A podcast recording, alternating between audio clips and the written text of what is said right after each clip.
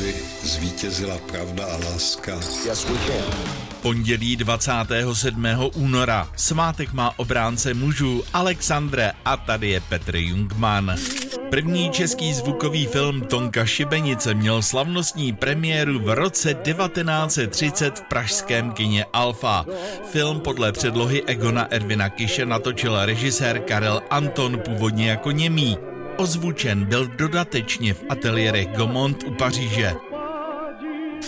Německý říšský sněm splál před 90 lety v roce 1933. Reichstag podle závěrů soudu zapálil nizozemský komunista Marinus van der Lube. Nacistům se oheň náramně hodil do krámu. Posloužil jako ta nejlepší záminka k posílení pozice a moci a v neposlední řadě pomohl spolehlivě se zbavit konkurence. Bývalý ruský vicepremiér a kritik Kremlu Boris Němcov byl před osmi lety zastřelen v centru Moskvy.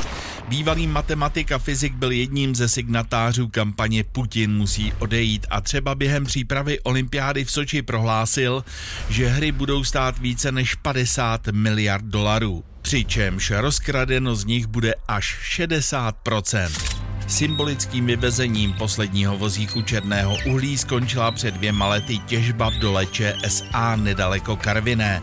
A to se tu uhlí těžilo od poloviny 19. století. Před rovnými stolety se v červeném kostelci na Náchodsku narodil skladatel Viktor Kalabis.